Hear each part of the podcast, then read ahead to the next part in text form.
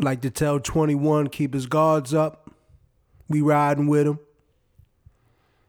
And I like to say, any listener want to be a listener and don't want to have to worry about the host, all in the microphone, cooning on the microphone, frauding. Listen to Boys in the Huddle.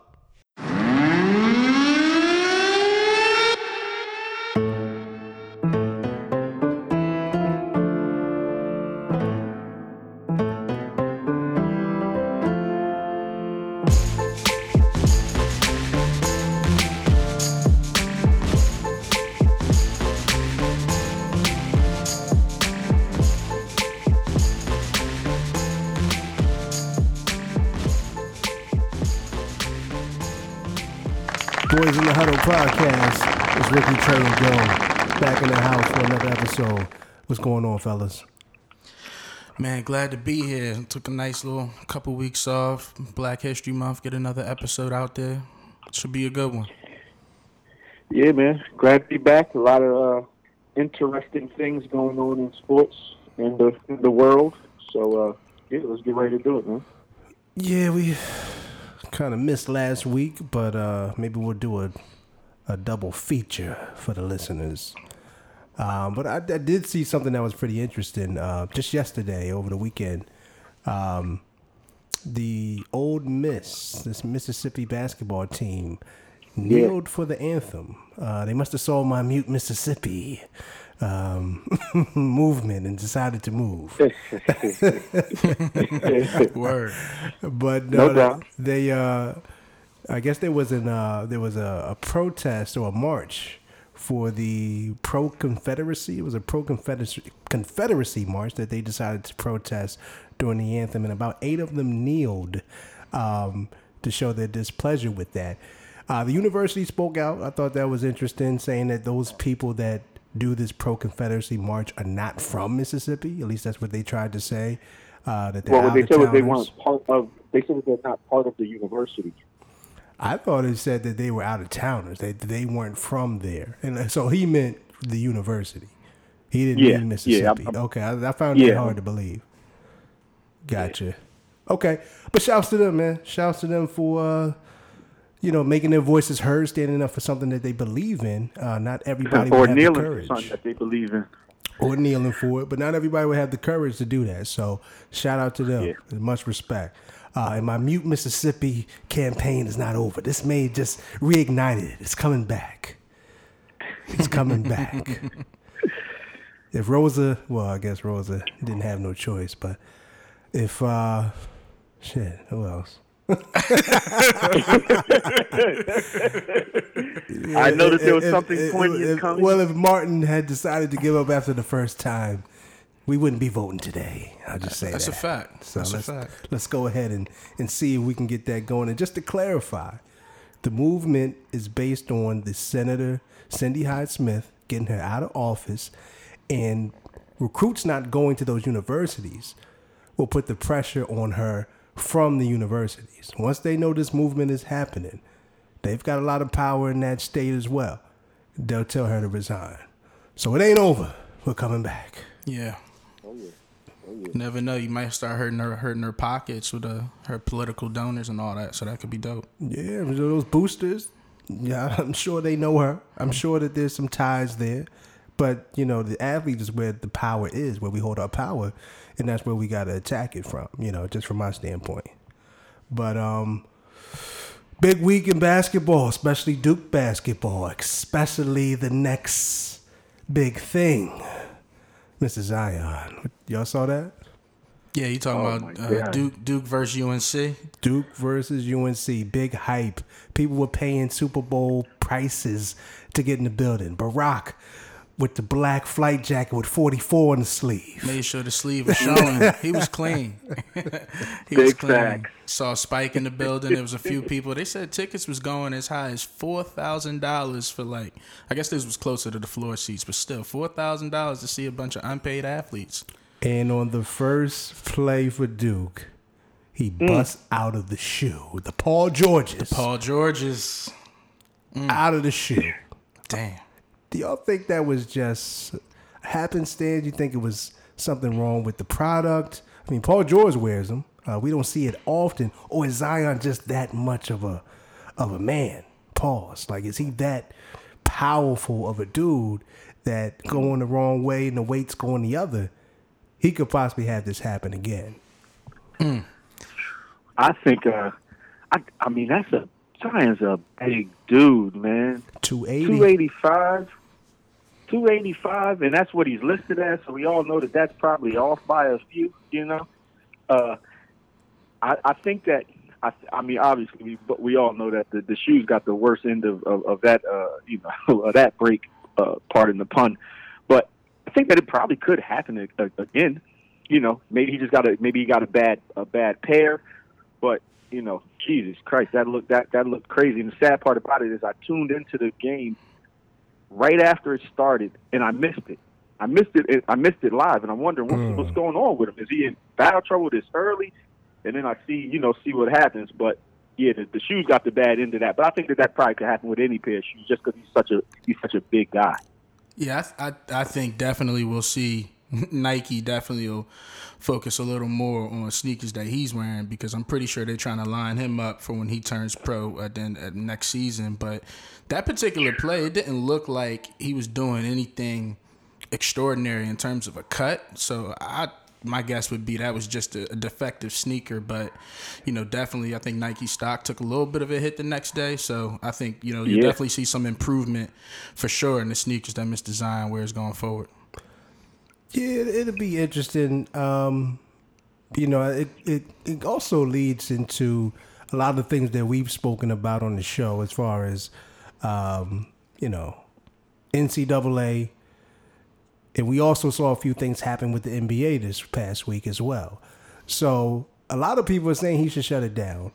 Hell, yeah. A lot of people are saying you should shut it down. I don't. Tip, I don't necessarily agree with that. Um, but now, if he would have waited a year, if he would have homeschooled and reclassified like the rest of them do, he would he wouldn't have to deal with this. So it's going to be interesting now to see now. Dante, I, I think you you saw, it, but the NBA took the rule away, right? Yeah, they, they changed the rule back to I guess they're going to look for is it 2020 I think to put it in effect, but they're they're going to lower the age now to, to 18, so high school players will be able to join to join the league again, which you know kind of dumbfounding for us because we talked about some of the other things they were trying to do in the G League where they were trying to incentivize, you know, they called it elite high school players who didn't want to go to college to, you know, make I think like 125,000 or something like that for one year to play in the G League, which I think that strategy's now thrown out the window. So, I mean, I, I think there's a lot of new ways to look at it. I think the NCAA is definitely more at risk um, by this change, and they're going to have to think about creative ways to incentivize players to even want to entertain going to the NCAA. I think. Yeah, but but for, since we're on Zion, I mean, what do you guys think? Should he shut it down? He committed to Duke for a year. Um, there is an insurance policy in place. I I personally feel like he should go out there and play. He made a commitment to to the university and that team, and his teammates are depending on him as well. He can go get hit by a bus tomorrow. Anything can happen. I think he needs to go out there and finish out that experience. That's my personal take. Yeah, uh, that's a no for me, dogs. Uh, sit down. You know, God forbid. I understand you have a. I understand you have the insurance policy, but at the end of the day, the reason that you're playing the game is because you want to be able to play it for a, a long time. And God forbid you go out there and you, you do get hurt. Well, now You can't live you know, life scared. You can't play the game scared, and you can't live life in that manner. You start. You, Anything you, can happen when he's working out. Something can happen. I, and I, I agree with that also. But the big picture is that I'm here because I want to play in the NBA. That's why I'm here. If I didn't have to be here, I wouldn't even be here. Not necessarily. been. He could have went overseas. He could have had a few other things that he could have done without committing to that university, at least for that year. Right or wrong? Understood. You, no, no, that's right. But if you listen to what I said, the, the, the key word was the NBA. I, I want to play in the NBA. Right, but So you all- all said the- all- he, he had no choice but to be there. He had a choice. Well, He, had a he choice. Did. He did. But what happens is, just like you say, anything can happen. So when anything can happen and you almost blow out your knee on a very, very random play, well, then at that point you got to start to put things in in perspective. And the perspective is that this ultimately is just a piece of the goal. The ultimate goal is me going. Now, would it be any different if he happened to go up for a rebound and just come down and turn his ankle? Just a, that that's typical in basketball, so people can expect yeah, that yeah. to happen. So Yeah, I think people are making this big fuss because it was makes something. us a little more hypersensitive. But Yeah, it was- I think was- because of the way it happened, because of the way it happens, you're a little bit more. You're you're way more hypersensitive to it because it's like, damn, that wasn't even a, a basketball play, and it, it was almost over for him. Exactly. Right. So Yeah. if he could be doing anything that's not basketball related and have something happen to him, go out there and ball. Go out there and enjoy the tournament. I wouldn't come back until the tournament. I tell you that. Or I may come back. North Carolina game is the last game of the season. I may come back for that. Yeah, I think for me, I'm similar to Ron. I would probably shut it down. Um, I think my, my issue, and it kind of goes back to our first couple episodes when we talked about it. The NCAA has to figure out a way to allow these players to monetize their likeness. So you got a situation where you know this kid blew his blew open a shoe that he has no say in wearing. Everybody's hmm. making money from it, and then he has to come back. What if he was scared to death to put on another pair of Nikes?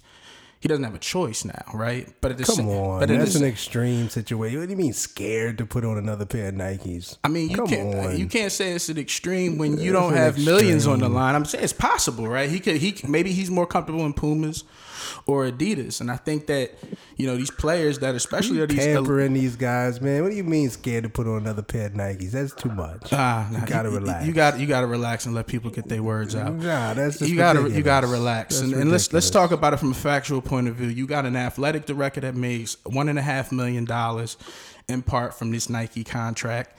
You have a coach and Coach K who deserves to get his money. He's one of the best to ever do it. He gets something around six million, and then you have uh, athletic director uh, or another or another um, uh, coach. I thought ACC commissioner John John Swofford, who who makes three million dollars a year, you know, for all the talent that comes in the ACC. But you're telling me at the same time that Zion has to relax because the only security blanket he has, if he would have, you know, had a career-ending injury, would have been an eight million dollar insurance policy. So I think at the end of the day, you know, an agent, his family, his his lawyers, whoever's close to him, they got to give him advice so he, he can protect his his his future purchasing power. It's no different than when we was growing up. Tyson Chandler did something that I remember. He he sat out the McDonald's All American game, and a lot of people gave him flack for that. He was trying to protect his position in the draft. Kyrie Irving, he did the same thing. A lot of people complained he only played, I think, seven games Well, at then Duke. he could have sat out. He He, didn't have to go into the tutelage of Coach K.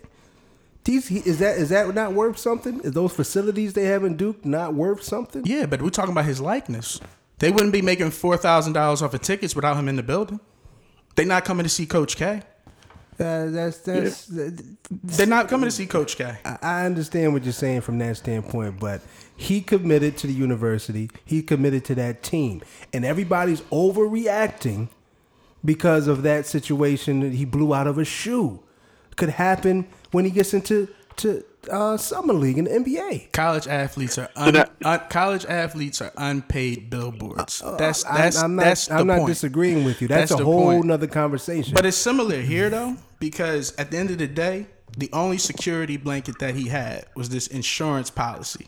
And I'm just saying, if he can monetize a little bit off of his likeness, then that'll help them in the next wave of the NCAA. Because you know, like you just said, 18 year olds are going back into the NBA now. So so he you t- you think he should come out, turn his back on his teammates, turn his back on his commitment, Oh, man, and tell out. the people he's going to sit out because he wants to uh, preserve his stock for the MV- NBA. It's been done not before. for, for not his stock. It's because he's because he's the he's the guy. You know what I'm saying? It's, it's, it's, And no- what like if he goes gotta- out there and, and tears his ACL? And let's let's let's think about this as well. If you tear your ACL today, totally different than what it was 10, 15 years ago. So it's Right, not too put- many injuries on another sh- that in but why put yourself basketball. on the shelf. Why put yourself on the shelf for another because you're year supposed to be a competitor. I'm just not with it, man. You're supposed to be a competitor. Go out there and compete. So you so then let me ask you this then, right? So let's let's so so if if it's your child, right? Same thing happens to him. Are you gonna tell your child to hey, nah, go ahead, get back out there? Or are you gonna tell him, Yeah. you know what? I- Yeah. oh yeah. The plan is Yeah, already written. The plan Yeah, I is already written, brother. You go out there Oh, and, my- and, and compete. Joel Embiid, Joel Embiid sat out two straight years coming back from an injury. I'm sure if he could change back the clock, he would have probably went about college a little differently so that he could have started playing a little earlier in College NBA. was the back. The college's issue was his back. The foot became an issue once he got into the NBA. Right. He probably would have not. He probably would have sat out earlier in the process to to be able to be productive earlier in his career. I think. I don't know. I think I, I I stand with Ron on this. I think I would probably sit out and look at the big picture because the school's not thinking about him. You know, at the end of the day, if he if if he has this, look at Jason Williams. Jason Williams had that motorcycle How, accident. say he sits out. Does it affect his long term relationship with the university? yeah, So who cares Who about that? cares? Oh, Duke alum and being a part of that brotherhood is is, is, is somewhat of a big deal. I think Chris Webber's okay. Oh, okay. nigga, please. It, that is not a big deal at all. I think. Chris Webber's fine. It is. What if he wants to coach one day? There's certain people that can coach? keep him away from it. No, you think they don't have the No, power? they can't. No, they can't. All right. No, no. All right. So, so if he decides, so he moves down as as whatever. I don't even care if he, if he stinks as an NBA player, right? And he decides that at the end of his NBA career, he wants to coach. Somebody's going to say, "Oh, well, we're going to make sure he can't coach because he didn't play in the last, uh, uh, you know, seven games at Duke when he was 18 years Stuff old." Stuff is all about relationships, and maybe Duke doesn't care. Maybe they'll be maybe they'll be behind him. I don't Yeah, know. but there are there there are 300 other universities. that, You know, they, Duke won't be able to stop him from coaching uh, at at, at re- fucking Miami of Ohio. I wouldn't say that. If Coach K is still around and he's involved, if whoever that um, president or um, Not a chance. yeah, Not a chance. Think about it from think, think about it from the flip side too. Is that line of thinking? Um, you don't think there would be consequences to Duke if the other future athletes that were elite that knew that they were going to be one and done or could understand Zion's decision making from trying to preserve his draft value? Would they be less likely to be interested in I'm going just there? not with it, man. I mean, you saw Willis McGahee years ago go out there, and he in the championship game came back and played. Right, had a gruesome injury, but he still had a successful NFL career. Go out there and compete, man. Go out there and be with your but, teammates. but would his career have turned out differently had he been thinking about himself? I mean, you just nah, Willis had as good of a career he was going to have. I think that's, I think that's debatable. His early years were tough, but I, I we disagree on that. Definitely. Nah, I think I think Zion should go out there, be with his teammates, enjoy that March Madness. Uh, the people want to see it. Uh, the university and your teammates are dependent on you, and I don't think it's that serious. I think it was an anomaly what happened with the sneaker, and he'll be okay. So now here's so well let me ask you this right. So do you have a problem with with uh uh what's his name Nick Bosa Joey Bosa's uh, brother him sitting out him being a, a consensus uh, uh, number one pick also? Well, I don't follow college football like that. What was his situation? I'm sorry. I don't follow college football. What was his situation? His situation was that he he decided that he wasn't going to play in the. I want to say that it was the uh, it was the bowl game, but it it also actually might have been even before that. But he had like a, a muscle injury or something. He said, "Yeah, I'm not going to mess up my I'm not going to mess up my draft standing, so I, I'm not going to play anymore." And this actually might have been earlier. This might have been in like I don't know October or November where they where they shut him down. Well, he shut himself down. Yeah, I mean it happens. I I feel football is a little bit different just because the type of injuries that you can uh, sustain there could tremendously hurt your uh, career going forward. Basketball, to me, what we've seen in the surgery game over the past few years, is different now. I, Go I, out I there get and that. play. I get that. Go Yeah, out there and did- play. I That's just- my opinion, It's- it's- and I'm, most people probably yeah. don't agree with that. Yeah. But you know, I coached. We all played. I feel like if it was ten years ago, sure, sit out, go ahead and preserve yourself because You know, back in the day, we saw what happened to the Sam Bowies of the world. You know, we saw what happened to, um, I want to say, Allan Houston after he had the injury. Like, the, it wasn't the same medical um, experience back then. We didn't progress Yeah. the way we have now. Yeah. So I think you should go out there and play, man. Yeah, I just think for every AP, you know, Adrian Peterson that comes back and they're stronger than ever, you know, you have a, you know, you have some somebody else that that's the opposite side of the coin where they never were able to get back to to their to their former selves, you know. So So, We'll see what happens well, with him, well, though. yeah, we'll see what happens. Does, does anybody think he signs with Nike though once he gets to the league? Are you taking Nike or the field? Mm. Mm. shit, I'm taking the field. You gonna take the field. I'm field? taking the field. Hell yeah, I'm taking the field.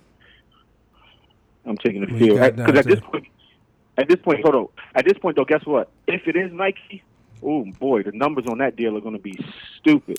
They'll be stupid from damn near anybody. Yeah, I, I'm I'm probably gonna go. I'll go Nike. Um, still gets him. I think he'll probably end up signing with uh, Clutch Sports, and you know they're marketing him as the next as the next LeBron. So I'm sure they they might have a good pitch for him that could you know Depends sell him where on he that. goes. Well, I guess he has to pick his agent beforehand. But if he's in New York, you got to go with Roc Nation. And if they got the hmm. number one pick, which a lot of people going may to think, Puma. I think I think you got to go with Roc Nation Sports. And what we see now from these kids coming out, they're kind of anti Nike. You know what I mean? They want to be their own individual, which I can appreciate since LeBron has continuously just done everything that he saw Michael Jordan do. Space Jam 2 coming soon. why do you say that? Why do you say that he has to go with Roc Nation if he goes to the Knicks? Just I just think, they're it'd be a York? better, yeah. Being in New York, I think it'd be a better fit. Um, having those people close by, they probably have certain relationships in the city. Not that Yeah. Clutch Sports doesn't, but I don't think he would have the same relationships that Jay Z and the crew have in, in New York. But we'll see. We'll see. Yeah, that's going to be that's going to be that's going to be interesting. That's going to be something to, to watch as uh as we start to approach the, the NBA draft and everything. That that's going to be a big story, especially with the thing happening with the sneaker. That makes it all the more interesting. But what do So- what what do y'all think though? Um, you know, because we kind of talked a little bit about it. What do, you, what do you think the NCAA is going to have to start thinking about? You know, in terms of the future, to preserve to preserve the game, to preserve the interest in the game, and attract talent. Well, that goes into now the one and done thing is, is seemingly over. Am I right or wrong in that? Is over? Is it over now? The one and done rule. Yeah. yeah. It sounds like it. It's It sounds over. like it's going to be over. Yeah. So the NCAA is not gonna do nothing. They're gonna say you got a choice. You can either come here or you can go there. we we, Right. we don't. This kind of lets them off with the hook to a degree. I'm just confused about that G League shit. Doesn't make any sense. But I don't know. Yeah. But part of the problem, though, too, with that is that they're gonna have to. I I would think that. I mean, March Madness may still, you know, have some get some attention, but I think they're gonna have to do something different or outside of the box just to have. They they run the risk of just becoming a little less interesting for the consumers. It's now. been like that for me for years. Honestly, I'm still I'm still they should generate the same amount of money during March, if, if I'm sure more than when I enjoyed it. So they're not they're not worried about um, you know the folks that miss the the pureness of the college game, being able to grow with those players in those universities. Yeah. They don't care. Yeah, because yeah, and you know what? And that's that's a good point of of being able to grow, right? Because and we'll get into this actually probably on something else, but I think that the people that actually care about you going to the university and, growing through the program, I think that that's a dying breed too. I think the people that think that way are, are getting much older. I could care less if somebody goes to school for a year. I, it doesn't matter to me. You know what I mean? What do you I think mean? the I think meaning that I think that you're the population that cares as far as a student staying there for four years and getting your college degree and then going to the NBA. I think the people that are steadfast in, in that way of thinking are are much older, right? So I think that the, right, the it's younger, changed. Right. yeah, Right. the, the way of thinking, the way of thinking, nobody cares. Right. I don't care if a kid is in college for a year or four years. I believe, hey, if you're able to go make a living, which ultimately that's why you're going to school for basketball for for a lot of these kids, you know, because you want to try to make a living at it. Well, if you're able to make a living after a year, then you go make a living. That's that's the name of the yeah, game. and it's been going on so long now. Most of the the younger generation that they they're used to this. They don't know Yeah. what it was like with Big East and Ray Allen going against Iverson and Marcus Camby Yeah. and A10 going up against Temple. They they don't they never had that experience. Right. So Right. this is the normal for for a lot of them. I'm concerned with now every all, all these kids now think they're going to be uh, ready for the NBA when they're not. That's that's another thing that you got to police now. And how do you do that? Well, then that I think their their options are definitely going to be limited unless the NCAA changes their rules around. Um, you know, after you pick an agent, if you're still no longer eligible, because they're going to need there's going to need to be a safety net for these players unless they all just end up in the in the G League um, or or playing overseas. But you know, there's going to be those play for all the players that go top ten. There's going to be the ones that are late first round picks that that don't pan out. I, I forget the statistics, but back when it was, uh, you know, We I- started to see that happen Yeah, the, before they put the new And that's why in. they changed it, right? We So- started to see that happen. So I, I think that's something that the NBA has to think about. Maybe that's why they changed the pay structure a little bit in the G League to maybe they, maybe offset that risk. But I, I think it would be interesting if the NCAA would still be an option for those players. too. Rashard Lewis, we remember you. Wipe your wipe your eyes, nigga. it's gonna be all right. Yeah, he was definitely high every game, shooting from the baseline. Yeah, he definitely used to spot up in that corner. Made a living off. But y'all of that. remember when he, he got drafted in the second round? Was up there crying. Damn, I didn't remember yeah. that. Wow. Yeah, he was up there crying in the second round. He thought he was supposed to be the man. Tried Hmm. to come out of high school. Didn't get no guarantee contract in that second round. So I mean, I'm just saying, man. And he's actually a good example because he, he lasted a little longer than some of the No, players that we ended up a forgot big about. contract, Yeah, there's a there's a bunch of players that yeah, he's a good example. that it worked that, out for that we long term. we can't even remember their names. You know what I mean? Right, right. Nah. But, uh-huh. but that's the thing. We don't know them. Yeah. There's other guys that happen to. Right. But we don't know. Lou Yeah. Williams win the second round. Yeah, they they at Walmart. That's another good example too, because it worked out for him as well. But hey, I think it's going to be something that's it's going to be interesting to watch. I mean, now though, maybe it's good for the college game because if you go to school, we know you're not necessarily there for one year, not necessarily, because if you were mm-hmm. really that good, you would have went straight into the draft. So it's going to be interesting. But for that G League shit, I just don't know why they did that to my man Rod Strickland. Why you do that to my man Rod? So was Rod was Rod the commissioner of that league now? Rod was the commissioner, or he was he was he was in an executive position for the G League uh, in that program that they had just set up, which you just mentioned, getting one hundred and fifty thousand dollars to top tier recruits to come to the G League. Now, the G League and the NBA are, from my knowledge, hand in hand. Why would they make that announcement less than six months ago? Right. And then And now, change their whole- right? What are you? What is going on? Why'd you set? And you set up a man. Uh, what was his name? Uh, Sharif Abdul Rahif. Was that? Was that? Abdul Sharif Rahim. Abdul Rahim. Yes. That's Mahmoud Abdul Rahim. My bad. No disrespect. No disrespect. I knew where you was going with that. Yeah, though. he's a part of it too, though. He's an executive in that shit. That's what you call the fake promotion.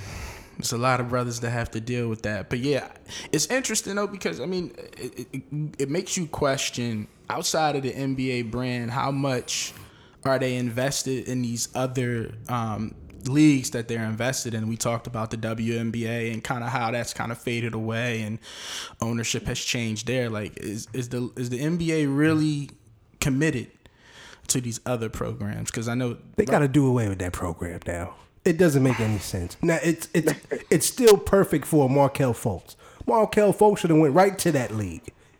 But is, is is he going to be able to mentally bring himself to do something like that to show somewhat of his weakness and say, "Yeah, I'm not ready. I'm gonna go. I'm gonna go ahead and do this." Nobody's gonna do that. Yeah, there's not too many Khris Middletons in, in the league, right? What that what the Khris Middleton is what the G League is for. It's not for a top tier Right. guy. Yeah, it's not for the number one. Yeah, Right. yeah, it's not for it's not for the top fifteen pick. Mm. Mm. Right. It's for the second rounders. You know what I mean? For the So I don't you, get you it. know, and just just a, another callback to the to to students staying for for four years, right? And and people just the mind frame changing. The other reason why the mind frame changes is because of YouTube. So we there are kids that play in high school that my son he knows these kids. Why? Because he sees them on YouTube. Yeah. So you they've been fo- so you follow them, even if it's only two years. It feels like a lifetime because you follow them through high school, through their first year Yeah. at college, and then once they get to the NBA. So essentially, you know these kids because you've seen them. That's I mean, true. whereas back in the day, th- there wasn't that. So you didn't know about the phenom until he was going into college. Right, right. You know, Which Just could a- be just- dangerous as well when we now we're lifting the the one and done rule, because some people believe they own hype. There's kids Zion. They're going to believe their views. Yeah. There's They're another Zion. their views. There's, is- there's another Zion that I coached against. He's from the DMV area. I think his pop moved him out to Kentucky or something like that. Zion Harmon. He's got 200,000 followers on Instagram. And he's mm. nice, but he's small. But he mm. going to think in his mind, I got 200,000 followers on Instagram. Everybody knows me. You know what I mean? I'm, I'm only I'm only a, a sophomore in high school, even though you Mm. should be a senior, nigga. I know. I know. I know what your pops did, nigga. Uh. You, you had other people who would, shouldn't have been thinking about that, thinking about it. They didn't. They wasn't as nice as you, but they thought that they kid was. Trying to trying to hold back honor roll No students. shots. Word. no shots. like Keith, you- uh, no Whoa, shots. whoa, whoa, whoa, whoa! Your kids in AP classes. Why you want to take them AP class again? What are you doing? He wanted to reclassify his son Son got a 4.0. What are you doing? for basketball. And, and trust me, his son was not it. He ain't it, Chief. But he thought he was. Wanted him to play uh, D1 basketball. And I'm just like, Jesus Christ. He is not a D1. Unless something drastically changes, he is not a D1 player. But he had a plan. At least he had a plan. A lot of parents do a lot of that stuff without having a plan. And we'll get into that a little bit later as well. But um yeah, it's gonna be interesting to see what they do with that G League program. I'm not sure who it's for anymore. Um, you know, I guess Bronny can be with his father sooner than later. We'll see. maybe, maybe that was the influence. Yeah. Who knows? LeBron Right, got right. Maybe that was the Strickland fuck outta influence. here. Right. Real shit. It could have been. Clutch Sports. They said it's enough. Bronny, we need you here now. You know I mean? They didn't let us have Anthony. We're gonna get Bronny. Mm. we gotta keep afloat. We'll be Word. gone in five years if we don't. Cause he'll be there. What four years now? He could be. He could be there four years now. I, I don't. Yeah. And it's funny if you hear LeBron talk about it. It's almost like it's a foregone conclusion that he'll be there. Right. That, that's crazy a little bit. I guess it don't matter either way. They're gonna be fine, but I think he would downplay it more than he does. You know. If I was his son, I wouldn't want to play on my dad's team. He's nuts. his late, latest quote, man? He's trashing Oh him. my god. Talking about that he doesn't know if basketball's their first priority. Like, nigga, are you not A and R and 2 Chainz album? What are you talking about? That bothered me a lot. Not sure if they understand the Nigga out his- urgency. out his mind. And what is? I don't mean to derail, but God, no, we, we need Let's- to go ahead and talk it. about this real quick. let's get to it. what is up with this nigga, man? I was talking to somebody about. Yo, the pain in your voice right now is crazy. and I'm sober as hell because I'm on this raw food diet. So just so y'all know, I'm, I'm it's probably the first show I've done without having a little sip. But So this is him on a regular. what the hell is going on? What he's did you see the clip of him and there's this campaign with him A and R and 2 Chainz his next album March first. Hip hop historian. He's They're running with this shit, and then you had Draymond Green in the studio. Did you see that? I missed that. Draymond was there. I'm like, what? What is going? on? what is going on? 2 Chainz. I just saw him explaining a deluxe album or something to 2 Chainz, and he was like explaining it like it was a new idea, and 2 Chainz was like nodding his head like he's never heard of this before. Yeah. I'm like, I'm like 2 Chainz. I'm a fan. Like you've had 18. Change, you didn't need to do this. You've had 18 to 20 songs on your album every every time you came out. Titty with an album. boy. He's not he's not telling you any new ideas, but I think it's just marketing. It's just he's using LeBron It- for it marketing. is. It's just kind of nasty. But now LeBron can run with this hip hop historian bullshit that we don't want to hear, that nobody believes. Nigga, you don't even know who Ja Rule the Damager is. You only know one Ja Rule. The fuck out of here. You never heard the Boot Camp Clik's album, nigga. But I'm fans. You don't know how hot Buckshot was back in the 90s. Nigga, get out of here. duck down. Black Moon. Fuck out of here. Getting me all riled up. I forgot what we even talking about. Well, well yeah, he, That's your king. recently, just this past weekend, he came at his teammates like, "Nigga, you supposed to be the leader of the team. Why are you calling these kids out? They gotta, they probably can't stand that motherfucker. No way they can stand LeBron James. I mean, you they see- will betrayed me now. What the fuck? Why did y'all drop the ball? That's probably what they say. Like, what the fuck happened? You saw Word. you saw videos when we saw him on the bench. He's sitting there by himself. What is that? Like, nobody wants to sit next to This to guy, him. Michael, was never going to throw his team. He was going to take that fucking brunt. He was going to take it on his shoulders. He was going to say, "I got to do this. I got to do better. I got to do a better job of leading the guys." That's how you handle that shit. You bitch ass nigga. Sick of it. Get him out of here. Him and KD need to be gone. The NBA can get back to normal when those two sweet cupcake ass niggas get out of here. I've had enough. Shout out to Russell Westbrook. You know what I mean? Shout out to Giannis. Get the cupcakes out of here. Embiid too. Yeah. Well, we we got another cupcake. It might hold it down. Yeah. If, he, if he develops a jump shot, we might have to worry about He's his been bitch playing ass. good. He's been he's been playing good lately, man. He tries to be a tough guy too, which is funny. He got into it with the uh, The the center dude uh, from the from Trailblazers. Kanter, Kanter was. Was it, it- it no, was- he got wasn't Kanter. It was both of them. So he got Oh, into it? it with the, the, the I forget the dude's last name, but then Kanter he got into it with him. Uh, he kind of knocked Kanter down. I think Kanter flopped a little bit, but you know they kind of. No, it was definitely a flop. Yeah. it was definitely a flop. Yeah. But you're gonna talk about somebody being ass, nigga? You can't shoot a lick. like, hey, relax on your, your your negative trash talk until you fucking be able to hit a fifteen footer. Told him he's ass, and he had like twenty five and fifteen in, in that moment. Yeah, what's going on with you? Let the Trailblazers on the road whoop your ass at home. Joel, get hmm. well soon. You know what though? Jesus. You know what though? Too to that though, he probably had the mindset like, "Oh, I got 31 in this game, season high. It ain't cause of me." He might be more himself than team, and that's something to keep an eye on. Mm, who isn't these days? Honestly, who isn't? You know what I mean? It's just a way of going about it. LeBron, check yourself, nigga. We're not a fan. Those young kids got talent. They need somebody to lead, not somebody tearing them down every chance he gets. Moving on. From one bitch ass nigga to the new, well, I don't want to call him the new Muhammad Ali, because that's what's in question now. Last week, Colin Kaepernick signed a settlement with the NFL. A lot of people have different feelings about that particular settlement. Yeah. Him and Eric Reid. And I remember when Eric Reid got his contract extension, he said he thought that this helped his case. Because how was it I get this big contract extension, but I was at home for the first month and a half of the season? So this actually will help my case.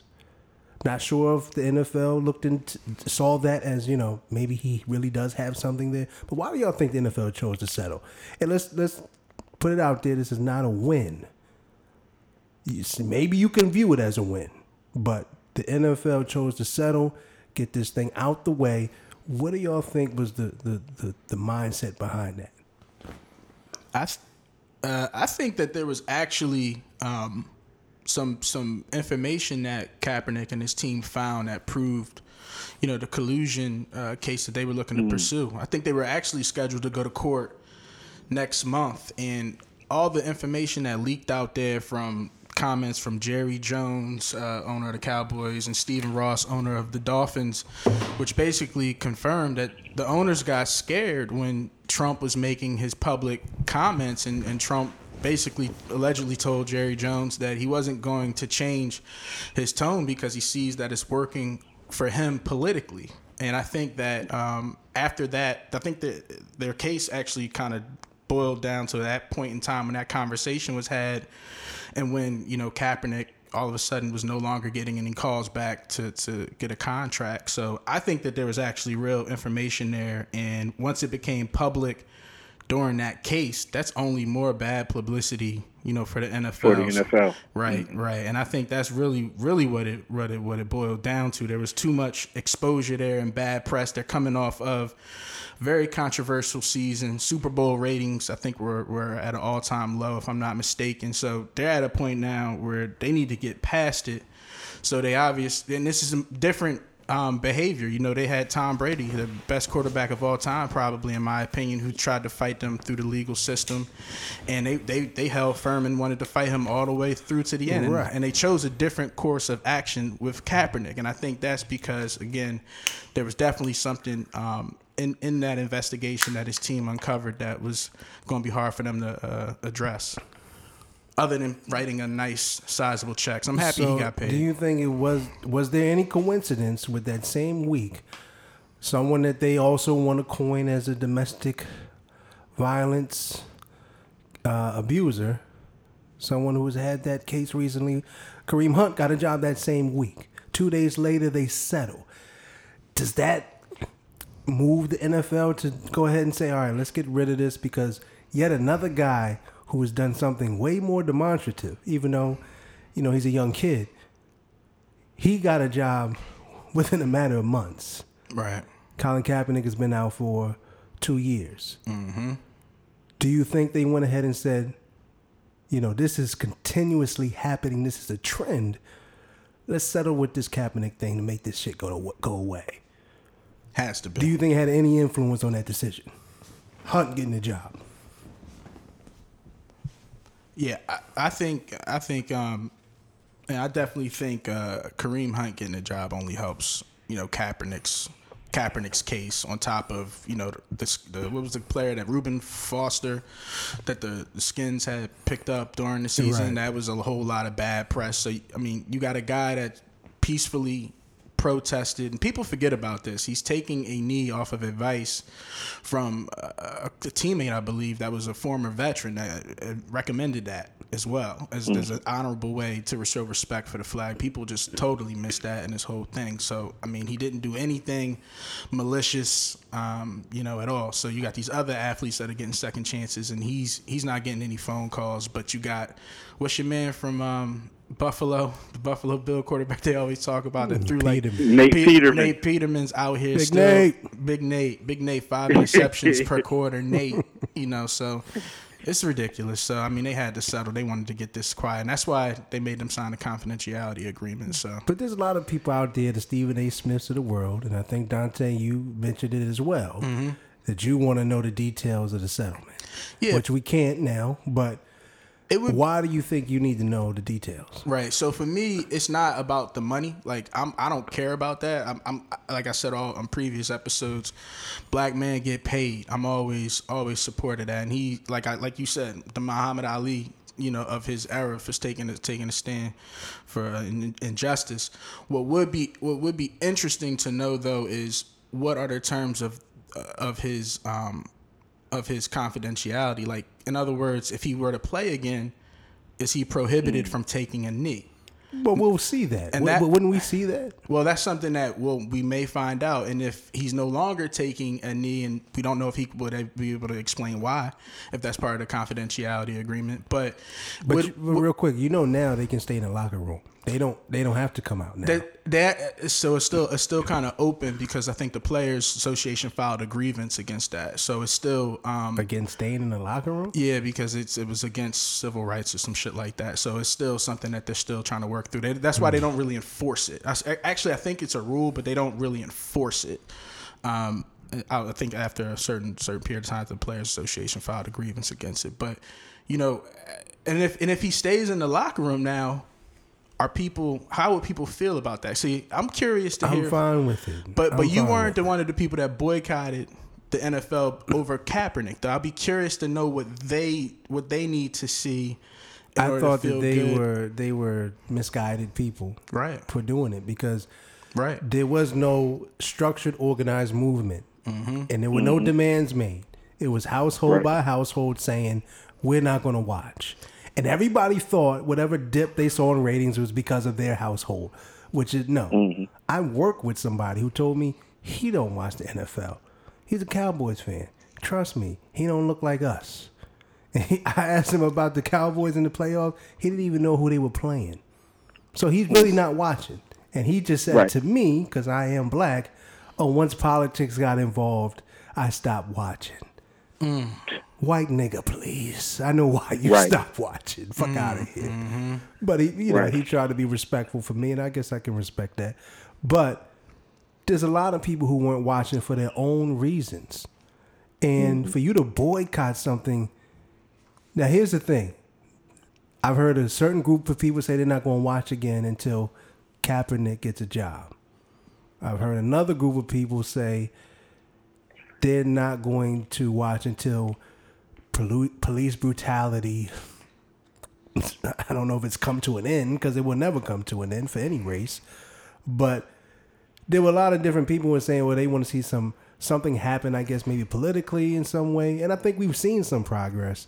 Um, you know, in, in prison reform and things of that nature. Um, the NFL did give that money to Malcolm Jenkins and the crew. Uh, so there's his job was to bring awareness to it. He did that. Mm-hmm. And he can now, if he chooses to stay in the locker room, if he chooses to stand, there shouldn't be nobody out here trying to Right. condemn him for that. Yep. He did his job. Yep. Yep. Shit that nobody else was going to do. He took all of the bullets for it. Mm. So I don't think anybody should try to give him all of this negative feedback of, oh, we need to know the details and he gave up on the fight. Hey, that brother did more than anybody else is willing to do. And if he at this point decides to change or shift his thinking, he has the right to do that. What do you say to people that would um, would would argue um, by him sitting back in the locker room or modifying what he's doing during the Pledge of Allegiance now, after accepting uh, comp- compensation for his protest? What would you say to people who would say that he monetized off of activism? And and people. Well, I think that I think that I think that's short sighted, and I, I think it's unfair. Um, you know, at, at this point, right, he would just be trying to to get back whatever it was that he's lost in fighting Right. for in fighting for a cause. He's donated You know, millions of dollars to various organizations. Let's keep that out there too. Yeah, I mean, so at, at, so the people that are saying that, are, are you not happy if, if you know? Do you want him? Right, you know, want him to broken, be Curt Flood. broken begging? right, you Yeah. want him to be Curt Flood and struggle the rest of his life and be a tortured Right. soul. And that's the only way that he can show he's a true activist. Get out of here. Well, no, Yeah, I, yeah, I think I think, and again, I think um, let's be clear what what the point of views are. For me, I'm I'm 100% supportive of Cap getting his money, but I do understand the other side of it, where there's people that now would look for him if he played again to still take a knee, because if his cause was to bring awareness and hopefully eradicate um, police brutality and, and social injustice to min- minorities, some people might view it a certain just view it a little funny if there was a price to be paid that could get him to stop fighting for that cause um, publicly by taking a knee. So I just think, and Yeah, but- but- so that's different but than the what- point of Curt Flood and, and him not getting money because people could still be uh, you could speak you could have it both ways. You could be supportive of him getting paid, but it still to me could look a little funny if he modifies how he protests going forward. Yeah, but but hey, isn't it? Wouldn't it be? Isn't it absent-minded to think that him taking a knee is going to eradicate a, a social issue within the country? Uh, uh, to fully eradicate it, that that that's a that's a dumb thought process anyway. Oh hell yeah! No, that's why I think a lot. The three of us probably didn't join the boycott because I think earlier, you like two said, it was so much. It wasn't a clear, cohesive leader of it to explain what the goal and objective was. So you had people boycotting for different for different reasons. It was a little bit all over the place. Right, right. Right, and, and I think, and I think, honestly speaking, I think if you know, if we just break it down in layman's terms, and and, and and be real about it. The the fact of the matter is that a lot of these people that are so called boycotting and have so much to say, they're people that are on their phones on Twitter that want to be a part of something, right? Mm. And they didn't watch football anyway, right? So when I when I and no no disrespect to, to the women, right? But when you see a, a females on go ahead go ahead when you see when you see the females on on Twitter and they're talking about you know I'm with Cap and this and that and da da da da, you can't tell me who won the damn Super Bowl in 1990. You don't give a damn about football, right? You, you, you're trying to find something to talk about. You know what I mean, now is it is it bad to, to have the to have those words out there and to have it you know be spoken about? No, it's not. It's not bad at all. You know, but but you can't condemn him for if he's able to come back and make a living and he decides that hey, I don't want to. If I don't want to take a knee, I don't have to take a knee. Right. He, he, he doesn't have to take a, le- a knee for the for the rest of the time that he decides to, right, to play football. Right. Right. I agree with that, but also as far as each household making that decision, I, I I agree with you to a point. I think some people may not care if they're actually changing anything. It's a personal decision that they in order for them to look themselves in the mirror, they decided to make that decision for themselves. Right. You know what I mean? Because recently, I'm trying to do that with with clothing, and the Gucci thing came out and all of that, and I don't have a ton of Gucci stuff. Uh, you know, just just and y'all know how we all used to be trying to get the iceberg and all the cool brands like that used to be our thing. Always wearing right. polo. I'm moving away from that shit. We much older now anyway. But if it's not, I'm, I'm trying to seek out black owned uh, brands, black designers, and that's that's what I'm going to pursue for myself.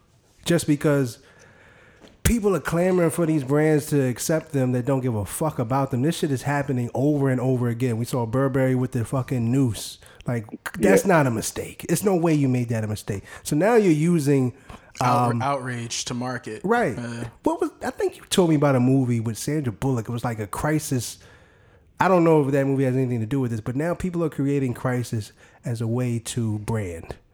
You know what mm. I mean? And who else to take advantage of than the one group that kind of always goes above and beyond with their outrage whenever something happens, instead of focusing that energy maybe in developing their own and and owning their own.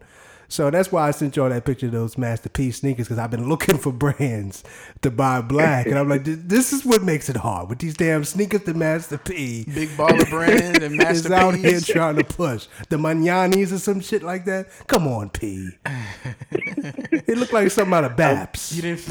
what the fuck are we supposed to do with those? Come on. You wasn't feeling the pattern.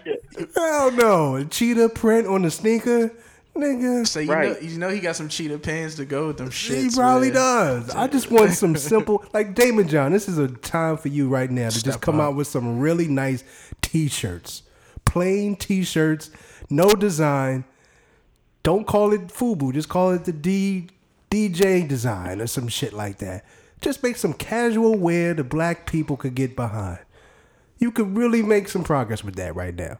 Well, if it's not him, somebody. Dapper Dan, somebody. Somebody. Dapper Dan's still trying to negotiate and talk with, with Gucci because they gave him a little bone with the store in Harlem, but why isn't there no DD apparel? Pause. Dapper Dan apparel. Why isn't that out there after all these years? I don't get it. So I'm trying to move away from all that shit. And I spent a lot of money through the years trying to, I don't know, make myself feel good or impress others. I don't know. But I'm moving away from that shit. I salute that. Mm-hmm. Salute that. You know what though? The thing about that too, I don't know why. I guess it's just how we are as a people, but we don't support each other. We don't. We got to move away from that too. That doggy dog mentality, yeah. Willie Lynch shit. Like we are yeah. so critical of our of our own shit. You impress so much, you think that if you actually get a little bit of something, there's not gonna be no room for nobody else. So you gotta crabs in the barrel mentality. Mm-hmm. Well, that's not necessarily crabs in the barrel. Crabs in the barrel trying to keep people down with you, but the few that actually get somewhere are also a little bit afraid to rock the boat with whatever mm. people that got them in that position that may not look like us. So they don't want to go too far because then they might lose some relationships with the people that don't look like us. But if we had the support of our own, they wouldn't have to worry about that shit. And again, it's deeply rooted. There's a lot that still needs to change. But for me personally, that's what I'm saying. I'm not trying to change nothing. It's just for me personally, I feel better trying to support black brands, black designers. But it's gotta it's gotta look cool, like and it's or it's gotta look, you know, what I mean, some Banana Republic type shit, like just some regular, regular clothes yeah, that I don't, can. Don't do too much. You know what I mean? Don't do Right, too right. much. We always gotta have the the the, the uh, whatever the logo is, big as hell. Like I don't I don't need all that. You know what I mean? Just make a nice shirt, make a nice T-shirt, some nice fitted jeans, and some nice casual sneakers. And, and Yeah, can let me be rocking. clean. Right. Just clean, just clean. I don't need I don't need a big license plate on my chest. I just need something that's nice and clean. I hated when Polo did that shit. By the way, With the big horse, I, the I, big got a couple big that shit. horses, and I don't even, I don't even wear them shits. I don't even know how or why I bought them. But yeah, I'm not a big fan of the big horse either. I think they did that intentionally for our demographic too, because they they It's possible. they think that we like you know the big ga- Yeah. gaudy shit. I think Tyson Beckford Right. was the nigga they used for the campaign. He Yeah. did. yeah. Du- double down, sold. It worked, Yeah, but, but it shouldn't work anymore though. Nah. we got to change it. It shouldn't. It's too much ways to connect us with social media, um, and it seems like it should be much easier to do these type of protests to organize. But people are still too much about themselves with this social media shit. Um, Oh, one hundred percent. yeah, it's too much it's a- it's a about individuality and thinking you're your own little superstar. Right, right. But hopefully something can change. Um, you know, people can galvanize and get behind somebody. The one person that could do it is Barack, but we can't ask that of him. He's probably not. Yeah. He probably doesn't want to be in that position. But He- it would he like, take somebody like that. Hov could probably do it. Those S. Dot Carters had a pretty decent run. I didn't own a pair, but I remember in college they was they had a oh, good oh, run. Oh, oh, I'm not talking about apparel. I'm talking about just being able to organize and lead the people.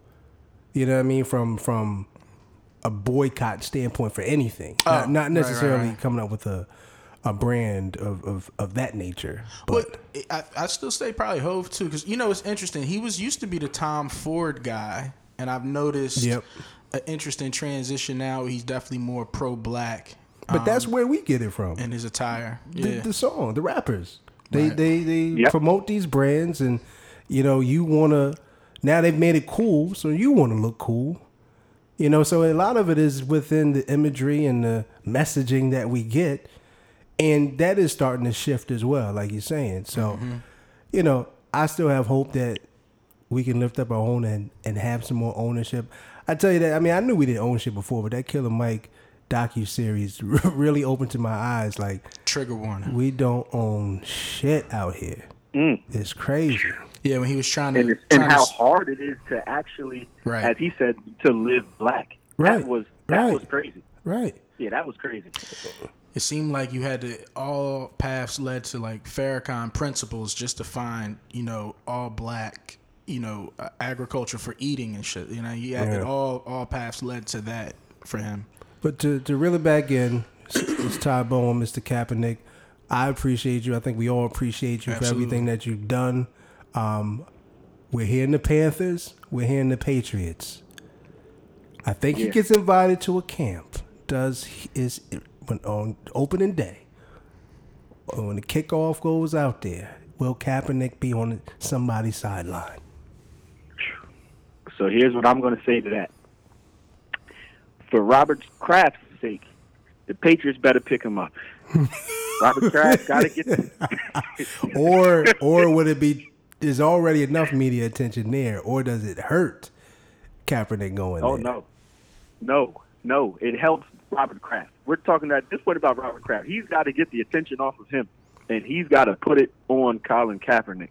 So hmm. if if Robert Kraft is a pardon the pun a crafty owner, which I think he is, right? Because he's made some moves in the past, starting way back with Corey Dillon, where he's pulling in players that maybe nobody wanted to touch. You know, they may have had issues or whatever.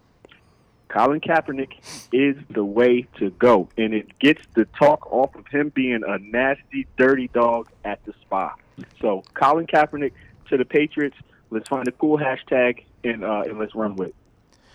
I I think um I think he has to end up on an NFL roster because for the NFL wouldn't this what's the whole point of settling with him you know you're just going to prolong the story because then the next story is going to be every week why isn't he signed and when you got nate peterman out there right bumming bumming up the field I don't know if just Nate gonna- is still in the league. I, I mean, for the we- record, but he's, I he's get a you. metaphor. He's a metaphor. I'm with you. Um, but you know, if you're gonna have whoever out there that's trash, and you still got Cap out there, you know, reportedly in the best shape of his life, according to Eric Reid, you know, this only going to prolong this conversation and, and work against them in settling. So I think he still ends up on a roster. I don't think it'll be with the Patriots. I think that Trump influence. What do you think if it's Reid and Cap on the same sideline? It's possible. Oh God! It's possible. In North Carolina too. With oh, Cam God. New, well, Cam Cam might fuck around and be out all He got next surgery. year. Yeah, I think it's. Ah, that's the whole point. Yeah, I see. I could see that. I could see that. and and and I could see you know Cap doing this thing. Um, you know, I think that uh, I think he could end up with with the Patriot. Um, not the Patriots, the Panthers. Um, which will be interesting because you know then then those two will be on the sideline, and, and, and, you know I'm going to be curious to see what they do on the sideline during the during the uh, during the anthem. That would be interesting. I, I think if it is any team, being that Cam Newton, if, for those that haven't heard, it's possible that he sits all of next year out, similar to Andrew Luck, uh, with that shoulder issue that he has. So that would make a ton of sense because right now they have uh, the backup quarterback played at ODU, Old Dominion, um, not highly touted. He just has some kind of relationship with Norv Turner. Norv Turner had him out there in Oh, uh, that's right. Minnesota, That's right. and he just always liked him. But I don't think Right. everybody's going to be able to get behind this kid. So it would make a lot of sense actually to bring in Kaepernick, and then the, the, maybe the kid works out or not. You keep him and see, you know, how he progresses. But then you have a Kaepernick, and that gives Kaepernick the best chance to get on the field as well in that situation.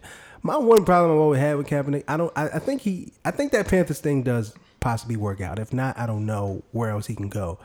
But I felt like if you really love the game, you can protest the NFL. You can have this collusion case. Well, why not play? You had other options to play. You know what I mean? You could have went Yeah. to the Canadian League. You could have did something really creative where you got a large percentage of the jersey sales. We mm-hmm. would have been walking around the U.S. with the Kaepernick jersey, every state by mm. state, coast to coast. Everybody would have had the Kaepernick jersey on there. The AAF, I can maybe understand why you didn't want to do that now that I watched the game and it was terrible. So, but just to get on the field to show people you can still play, why not structure a creative deal around that as well? Right. Right. You that know, get out there and outside the play. Right, get out there and play, man. And and a piece of me thinks I, I'm not totally sure how confident he is in himself at this point to where he wants to go out there and play. I don't know. We'll see. Yeah, that, that, that, that that's going to definitely be interesting. Uh, I'm hoping that he does get out there though, Yeah. and I'm hoping that when he does get out there that he that he that he is. I don't want to say serviceable because that that would downgrade uh, what I actually hope. But I want him to go out there and look good. You picking him up You in know. fantasy, nigga? Not a chance. Exactly. Not a chance. hey, Cap would definitely be a waiver wire He's pickup. a, I'm about to say he's week a, he's a, he's a spy. He was a spot starter for sure. Yeah, waiver wire pickup in week On a four. bye I'm week. not a. Yeah, he's he's not. You he's know, not- you he's know, somebody getting would. drafted. If you knew he was going to be the starting quarterback for the Panthers by draft time, somebody going to pick his head. Craig will probably pick him up in the first round. that you took the words right out of my mouth. in the first. Shout out to shout out to Craig. And, and never play him What for the whole Bell? season. and never he's play to him. start him in week three because he thinks it's a gimme. You know what I'm uh, saying? Classic. I am legend Yeah. football stories. I, I I I don't blame him for not playing in that. Uh, what's it called? The AA. What do you call the AFL? the AAF. The AAF. yeah. Yeah. Funny story on that one came out that the checks didn't clear for the first payday for those players. So Cap might have dodged one not going. I there. saw that they got a big investment from somebody. the Carolina yeah, Hurricanes. yeah, they, yeah. they- So um, he now like is the CEO. like, yeah. like, what do you? Did you do your homework around this shit? Like, why did you put? What did he put up like 150 million? I think 250.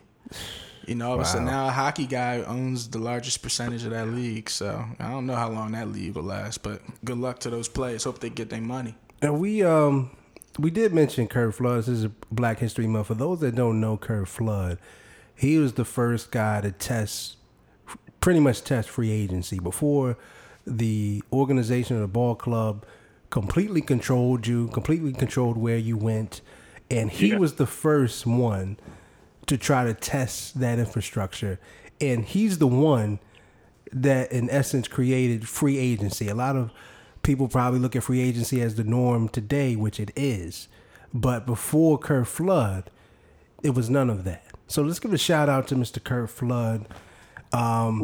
I know we wanted to speak on another iconic baseball legend, but let's go ahead and give a round of applause real quick to my man, Mr. Curt Flood. We love you, Will, Word. and we miss you. Word. While we while we giving shout outs, a quick one too. I want to give a shout out to Art Rooney, man. Did y'all hear him come out publicly and he wants the NFL to investigate the other team's implementation of the Rooney Rule, which was um, you know the requirement to interview uh, minority candidates when you have head coaching uh, opportunities. He feels like it's laxed. You know, I think you know in spirit of Black History Month, it's, it's good to see people using their privilege in the right way to bring awareness to, you know, ine- inequalities in, in all in coaching for that matter. So I think that's kind of dope. So we got one black. Yeah. You want to shout out a white, and, and Ron, you you want to shout out somebody as well, right? Well, yeah. You know what? I'm I'm going to switch gears here, and uh, while while Tay is is is uh, you know, um, loving the white man, right? I'm going to take it back to the essence, right? Because it is Black History Month. I don't know why we shouting out that man, but uh, You But- never get progression in, in any struggle without participation from the whites. They were marching with us in Alabama, Indeed, niggas. indeed. Do your history. shout out to Bernie Sanders, 2020. You know what I mean? um, but all jokes aside, no, big shout out to um, who uh, I- I don't know if our, our listeners would know who he is, but uh, Don Newcombe. Don Newcombe, um, Negro baseball player. Uh, he moved into the majors, moved into the majors with with the likes of, of Jackie Robinson. Um, played for the Dodgers, Brooklyn Dodgers. Moved to L.A. with them. Uh, he just died this past week. Uh, he was 92 years old. Rest in peace. He's from Rest Jersey. in peace. Rest in peace. Yeah, yeah. So yeah, a big, big round of applause for, for Mr. Don Newcombe. Uh, before we go any further, R.I.P. There was one. the There was one important stat round with him. He was uh, like one of the first, the first player, pardon me, to win Rookie of the Year, Cy Young, and MVP. There's only Yes, been, he was. There's been only one other player in the history of baseball to do that, um, and that was Justin Verlander. But and he was also the first African American to win 20 base, 20 games as a pitcher in the major league and to start a World Series. So this dude is an icon. Glad you brought him up, Ron. I thought that was a good a good topic for sure. No So doubt. you said no he was doubt. from Now, Jersey? Is that what you said? He he's Yeah. from Jersey. He, he's from okay. Jersey. He uh, from from up up from uh, North Elizabeth. Jersey. Yeah. Yep. Yep, yep. He's he's, he's a, so he's a Jersey icon. Um, and and just to, to touch on that Cy Young Award, he won the inaugural Cy Young Award back in uh, I think they said back in '56, 1956. Dope. Um, the first pitcher ever to win the Cy Young Award. Um, and in that same year, he was the MVP of the league. You know what I mean? So Shouts and. And, and big shouts, big shouts to him. Um, and just just to kind of go a little bit further, right? And this is something that we don't normally talk about on the podcast. Um, blacks in baseball, blacks in baseball. That it, it it almost it doesn't it doesn't mix for whatever reason. It's interesting because we all played too, and we stopped at Um, Yeah. a certain point, which, um, you know, I want to kind of find out where that disconnect is because it has declined. Yeah, and so so here's something that I was reading, right? So as of so last year opening day, there were only I think it's seven percent, seven percent of all baseball players were black. That's not counting the dark skinned Latino players. We're talking about those that are considered African Americans, like myself and, and, and my two brothers here. Only seven, seven and a half percent. That's less than two on every roster in the major leagues. You know, um, and, and the reason why it's something that's kind of that's close to, to, to my heart is my son. My son loves baseball. My son loves baseball. We started it at, at, at four years old, and, and that's his that's his heart. That's the game. He loves he loves baseball. But when we go to these other tournaments, right, and just even on his own team, he's the only kid that looks like him on our travel team. Only kid that looks like him on our travel team. It's it's it's so funny because we'll go to to other places. We like we go down to uh, down to Maryland, um, and, and we play in the Cal Ripken uh, Stadium down there in Aberdeen. We'll go down there, and there's a, there's this other kid that plays for a team down in Sewell. We're normally it's only a handful of us, but it's funny that when you go down to Maryland, you can pick out a person that you know. Why? Because they look like you. I don't know this person from anything other than the fact that I see them at baseball tournaments. You know, and we, you know, we have a little talk on the side, but in reading, right? So what they say is that, and maybe this is kind of, I think, all of our thought processes that the disconnect for for for blacks in baseball is that, you know, it's uh, it's harder, right? First and foremost, it's harder to get up a baseball game than it is to go play basketball real quick or play football in the street. That, that's that's one thing, and from some of the research I saw, though, uh, only second to basketball, baseball is the most participated sport by black youth. It was a bit surprising, but it was in USA Today. So we all played to that point. Your son Yep. was playing. I'm I'm just trying to figure out where is the, when does it stop and why? Because for it to be still the second highest sport played, second highest participation rate by uh, African American youth behind basketball, where's the disconnect? What's what? When does it stop? Honestly, I never loved baseball. We played, and I was pretty good at it, uh, but I never had a real passion to play the sport. So when you stop, it's just like, all right, no love lost, move on. You know, so I'm just trying to figure out. I mean, that was just my thought process. But where do you think the disconnect is when people stop playing? I think um, for uh, so looking at us, I know for me, we talked a little bit about this offline, but like you could tell in other locations where the kids played all year round and the game got faster. For me, I stopped playing. Man, that ball was coming fast as hell. So I said, enough of this shit. Like you, was. you, you It get you was. get hit one time in the helmet, one time in the chest, and you look at baseball differently. Like I could do something much much better with my Saturday than this shit. Fuck that, right? Especially that shit come for your head a couple times. You're like, all right, I mean, we saw we saw it. a dude catch a line drive in the chest, and that was bad. That was yeah, bad. that was pretty bad too. so you know, I think that's part of it, at least for me personally. But I mean, there's I'm curious. That's interesting that this the most participated sport amongst Black youth because Right. you know I was reading another thing out there was and I- Ron. You kind of talked about some stats that uh, we might have been reading the same thing. So seven percent play in baseball, 64% black in NFL, 75% black in the NBA. Why does that change over time? and and to your point, with those other sports, the game gets more complex, Mm-hmm. right? I wouldn't necessarily say baseball gets more complex outside of the ball starts coming faster. You know what I mean? Or Yeah. or that ground ball is a much That- it's a hotter of a, shot. drive, right. You know what I mean? But Right. there's no like in basketball. After a while, it gets pretty complex. In football, it gets very complex in those different Right. schemes and things of that nature. Yeah. Baseball really doesn't get that much more complex as you progress. So when I saw that stat, I'm just like, well, what the hell is what is going on? We're, if we're playing, if we're starting out playing the game, and Mm-hmm. you can't necessarily say it's money, in my opinion, because you look at those Dominicans and those from Latin America, and that's what they're playing. You hit it. You hit it on the head. So that's the and that's where so that's what I was saying earlier, right? So they so what they say is that it's it's more difficult, especially they say for for inner city youth, Yeah, right? Because that's where I was at a going. certain point you have to travel baseball, right? Costs a lot of money. You got to travel, you got to stay, all of these things. You got to constantly raise money. But what I was saying to myself as I'm as I'm looking some of these things up is, well, you have the Latin players in Cuba, right, in in the Dominican Republic that they don't have anything. They don't have anything. Do you- this right? might But sound crazy. you think it's the weather? that may be part of it, but I'm gonna tell you what I think that it's deeper, and I think it goes, I think it goes into um, kind of kind of the same thing that we were talking about as far as as far as us not supporting our own, right? I think that our parents came up in a in a time where they loved baseball.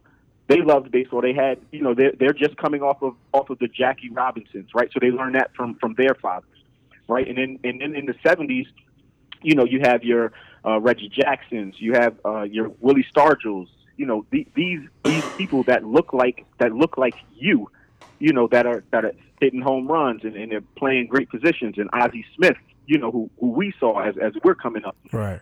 I think that the game of baseball hasn't marketed itself to someone from not only not necessarily from the inner city, but I think it hasn't marketed itself to the African American population. And let me not even say African American. I don't use that term. They haven't po- marketed themselves to the to the black black population. Right. Right, so as right. a teenager, as a teenager, right? As as we're growing up, it's well, yeah, I, Ozzie Smith, all right, yeah, that that's cool, but I want to be like Mike. Right, You know, I want to be like Bo Jackson. Right. There was I I nobody wanna be to like them. idolize that that looked Yeah. like us.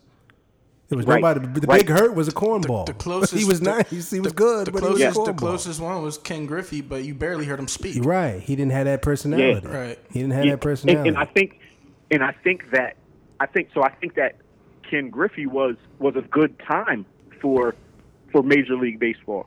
Here you have a young black uh, uh, baseball player that plays a hell of a center field, hits the ball out of the park every time he goes up, and when he's in batting practice, he has his hat on backwards. right. like the kids right, that right, right, are want to right. emulate him. And right? even then even Barry Nike- though. Barry wasn't Yeah. us. Barry wasn't No. us though. No, no, Barry, Barry I'm was, not Barry black. was I'm more OJ. Grant Hill. Right. Right. Right. We didn't Barry- resonate Barry with Ford, Grant Barry. Hill. The closest thing Yeah. we had probably was my man Bobby Bonilla with the with the Oh. cross in his ear. Gary Sheffield. Yeah. Gary Yeah. Sheffield's getting. Yeah, I, I yeah, like he- the wag of the bat, but you never heard Gary talk. He wasn't in commercials or nothing like that. I don't know why no. Bobby Bo resonates with me right now, We but had, we had Doc. We had Doc Gooden. We had Darryl Strawberry. We had but those guys were a little bit before our time. I Yeah, that- when, those when they were in their yeah. heyday, when they were in their heyday, Right. I remember Yeah, the, the crime seeing dogs. Doc and, and Darryl, they were smoking crack. Right, the You black players. they had that run with the Yankees. they, they run with the Yankees, but it wasn't in their prime. the, the, the, the black players I the black players I remember was Fred McGriff, Crime Dog, Atlanta. David Yeah. Justice, um, Deion, just because he was playing both sports, but he wasn't a constant. Al- Um, Albert Belle. Albert Yeah. Belle, um, we remember, damn, Uh, Yeah, after after you say Frank Thomas, which is in that Big same Hurt, era, right, starts right. to get thin. right. Tony- Tony Gwynn. Tony Gwynn, Joe Carter. Tony Gwynn. Fuck you, nigga. Fuck Joe Carter. Word, fuck Joe Carter, nigga. Hated that night. But you know, it. we remember those guys, and but in mentioning all of those guys, they weren't going to resonate with the black youth of the culture. That wasn't Yeah, nothing we could connect with. None of those guys. David Justice He was, had was with Halle. Halle. He had David Halle. Justice was with He Halle Berry. right. We'll give him that. But you know, it's still what they didn't market those players like they weren't they weren't in front of us to where we got to know their personality and and say I want to be like David Justice. I want to be like Fred McGriff. We, that that wasn't that wasn't the situation. And for us, I don't think the Phillies had any black players at that Uh, particular not time. that at that time, Not that I can remember. and I love that No. 91, 92, whatever the team that was. 93. 93. Our 93 team. John Right. Kruk, Yeah. Darren Daulton. It was all white people. Yeah, but I, I, that's my that's my favorite Philly team of all time, and they didn't win Mm-hmm. anything. But that, I love that team. They went to the Yeah, World worst to Series. They went to the World Series, but they didn't win it. But Yep. that's my favorite Philly team of all time. No black players on that on that team. So I'm just trying to. I was looking at some of the stuff that y'all are looking at. I'm just like, well, when where does it stop? I think mainly it's because, to your point, it becomes uncool. There's nothing Yeah. to connect us with. And I think baseball has an opportunity because I did see, I don't know if y'all know that right now, five states have legislation out to where kids under the age of 12 won't be able to play tackle football. Mm. Currently, five states are trying to pass that law. And if that happens, you know there's going to be a lot of, lot, a lot of others to get behind that. So Right. baseball is seeing that and they say, okay, we have an opportunity here.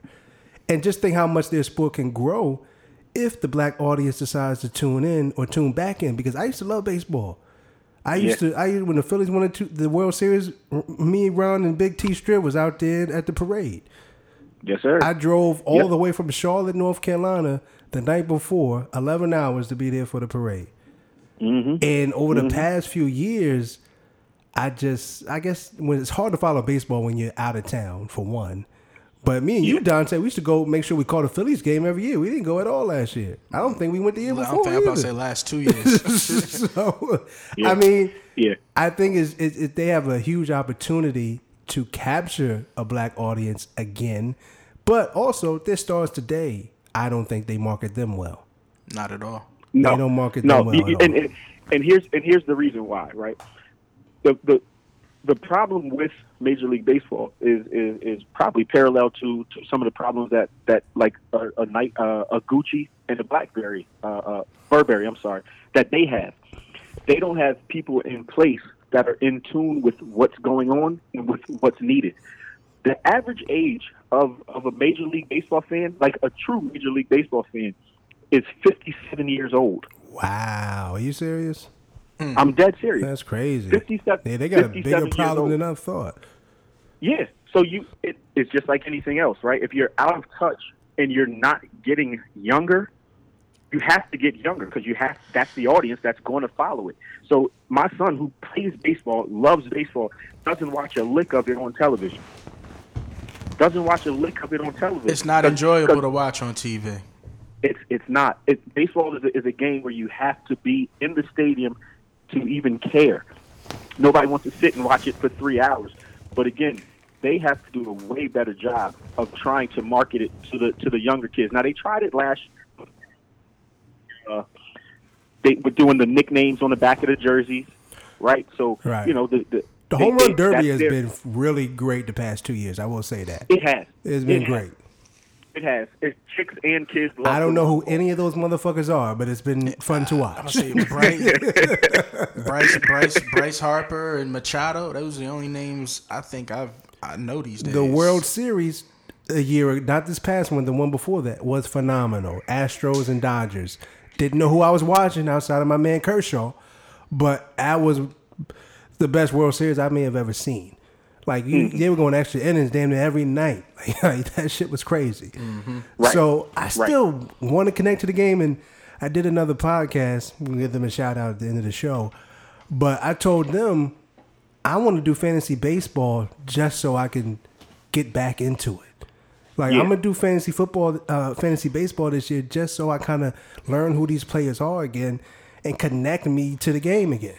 Because right Yeah. now I don't know who's who at all. Mm-hmm. Right, right, right. And and and again, just to to double back real quick, when you have a superstar like a Bryce Harper, right, who wants to who wants to be marketed, he wants to be marketed, but he also the problem is that the way that he wants to be marketed and the things that he wants to do, they go against the old man rules of baseball at a certain point, baseball has to embrace that, hey, our superstars need to be in your face.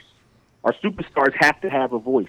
They Yeah. have to have a personality. Yeah. Long gone are the days where we just want our our our our, bat, our baseball players to quote unquote shut up and dribble, right? And then you these, don't want but, but here's the thing: Do baseball players are they are they selling anything? Because where you get to learn a lot of these players is because that Yeah. apparel company now wants to market this. They want to market this person so they can sell product. right. Sneakers in Right. baseball not necessarily a thing. You know what I mean? But it's going to take one of these apparel companies to go out on a limb at this point and say, "Hey, we're going to get behind Bryce Harper. We're going to get behind Mike Trout, and they're Yeah. going to have to go like the the Penny Hardaway route and create a character maybe around them to Yeah. to bolster their personality. But Right. it's going to take something like that for them to be able to, and maybe it's not baseball's fault as far as marketing their stars.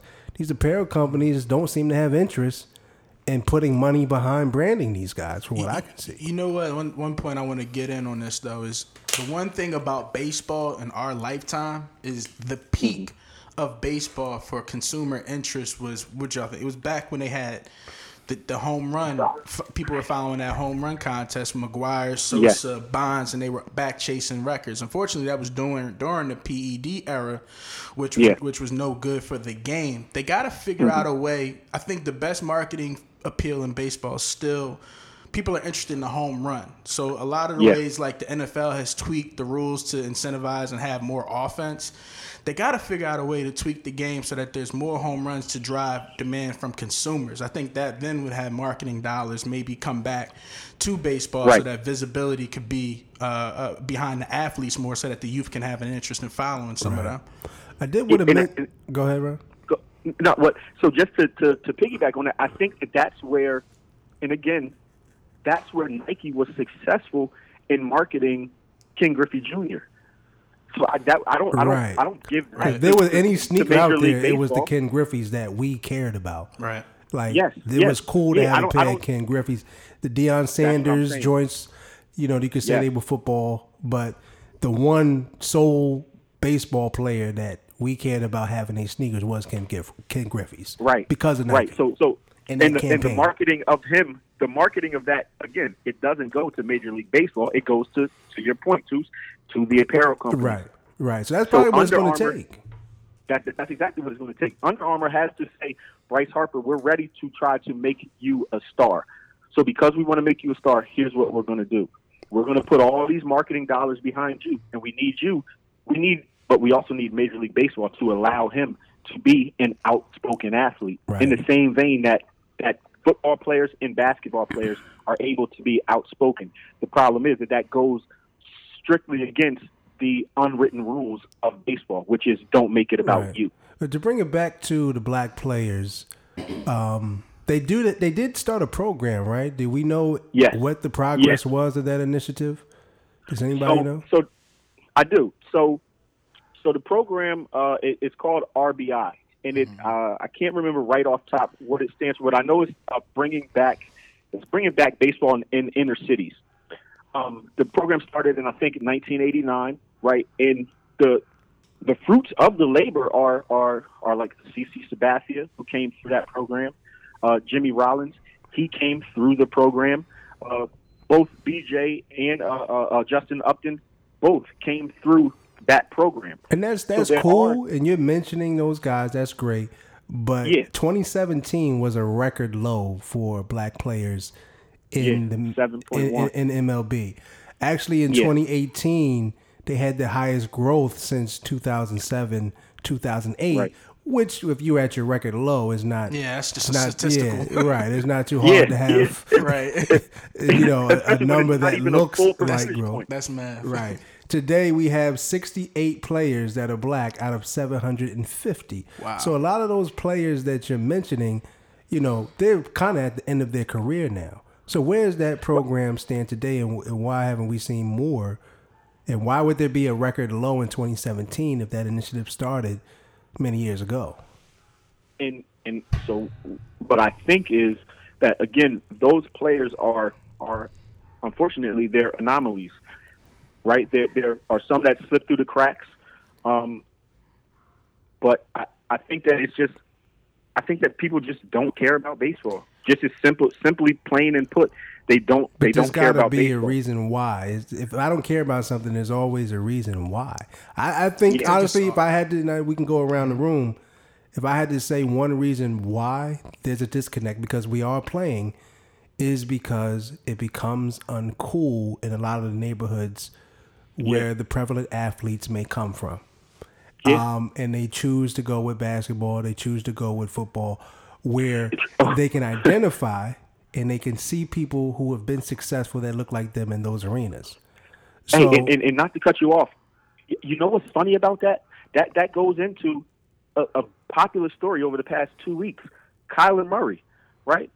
Heisman Trophy winner, drafted by the A's last year, the ninth pick in the first round, and we know that there are about a thousand rounds in the baseball draft. And instead of choosing to play baseball, he chose to play football, a sport that is synonymous with, with head injuries and, and and you know maybe your your quality of your life towards the end of your life isn't as high if you chose a, a sport It's more of a thrill. It's more of a rush. Those sports are more of a thrill, more of a rush. And I will say, Yeah. the past two years, last year, the f- number one and number two pick in the MLB draft were both black. Kyler Murray was the first pick in this year's draft, also black. So, you know, baseball say they want to get to 15 to 20 percent of black participation within their league, and maybe we're starting starting to see some of that. Uh, they also just initiated in 2018. They have a diversity and inclusion report, and that's from top to bottom, from executives to minor leagues, of how many, um, uh, you know, what's the race and what's the gender of folks within your organization from top to bottom. So they just started that initiative. Every team gets a grade and they're going to publicize it. So if you're one of those organizations like the Padres who don't have any black people on your team, you're supposed to have the number one farm system right now, from what I hear. Not sure what that demographic looks like, but you know, still there, there's a problem there. And even if they do have the number one farm system, the Padres have been bad for many years, and they might be one of the teams that need to look in to put some brothers on the field. You dig? Yeah. Yeah. Shout out to my cousin Chip, who's a, uh scout for the uh, for the Padres. He used to be a scout for the Phillies. He brought um, Domonic Brown. He brought him up. So shout out to I remember Domonic Brown. I remember him. Yeah. Where's he Yeah. at now? He still played for the. Did he play for the He Phillies? the Phillies, uh, yeah. Yeah, Dominic yeah, Brown yeah, my- actually is from South Carolina. Domonic Brown went to high school. My cousin, where my cousin was the, the principal at. So yeah, shouts to him. Mm-hmm. Yeah. Yeah. Shout out to, to my cousin. He cousin. was supposed to be a uh, big brought- deal, and then your cousin clearly Yeah. can't scout. And that's what it Yeah, sounds like. relax. Sounds Yo, like that's what it, that's what the moral of the story sounds like to Maybe me. that's why he stopped recruiting the brothers. yeah. yeah. Chip, is, Chip is in the Dominican Republic right now. Well, Finding needs the to- next well, prospect. as long as he's not with us, go ahead do your thing, Chip. Because clearly you No doubt. you don't have the eye. Oh my God. I Trashed him. I think Oh I remember God. a cousin of yours named Chip. Did I meet him before? Nah, you never met Chip. No. Nah, you probably talking about Chad, but yeah, Okay. you talking about Chad. But yeah, man, Shout out to Chad, oh. I, I think that for that was my reason. I think it just becomes uncool in those areas. I think there's an opportunity where parents aren't putting their kids in football, at least mm-hmm. not very mm-hmm. early. But I, don't, I I think there's there's got to be a way for kids from our demographic and our background to be able to connect with the game. And somebody's got to figure that out. Whether it's the MLB, whether it's this, the apparel companies, whether it is somebody like like Jay Z. This is a prime opportunity for you to try to get into a market that's underserved. Yes. You know, we'll yes. see.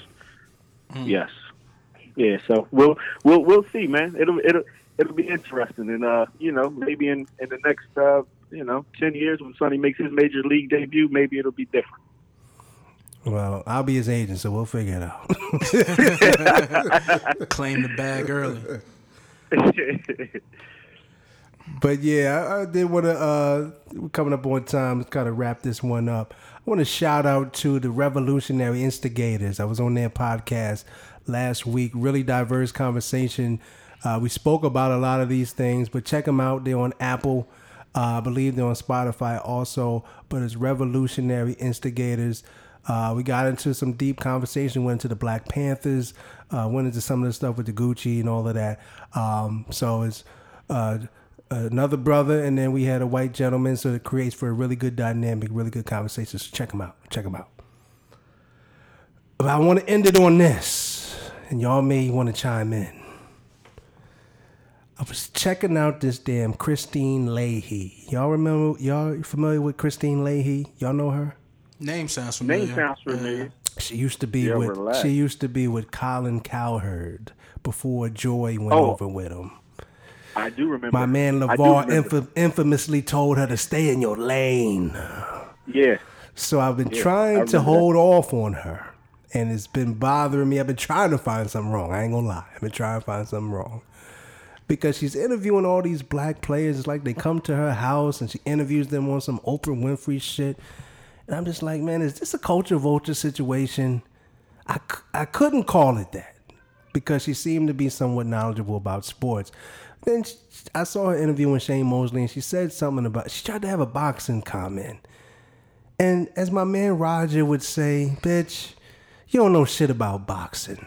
She tried to say she tried to say that Floyd didn't fight anybody and he was ducking folks throughout his career. Bitch, you don't know nothing about boxing.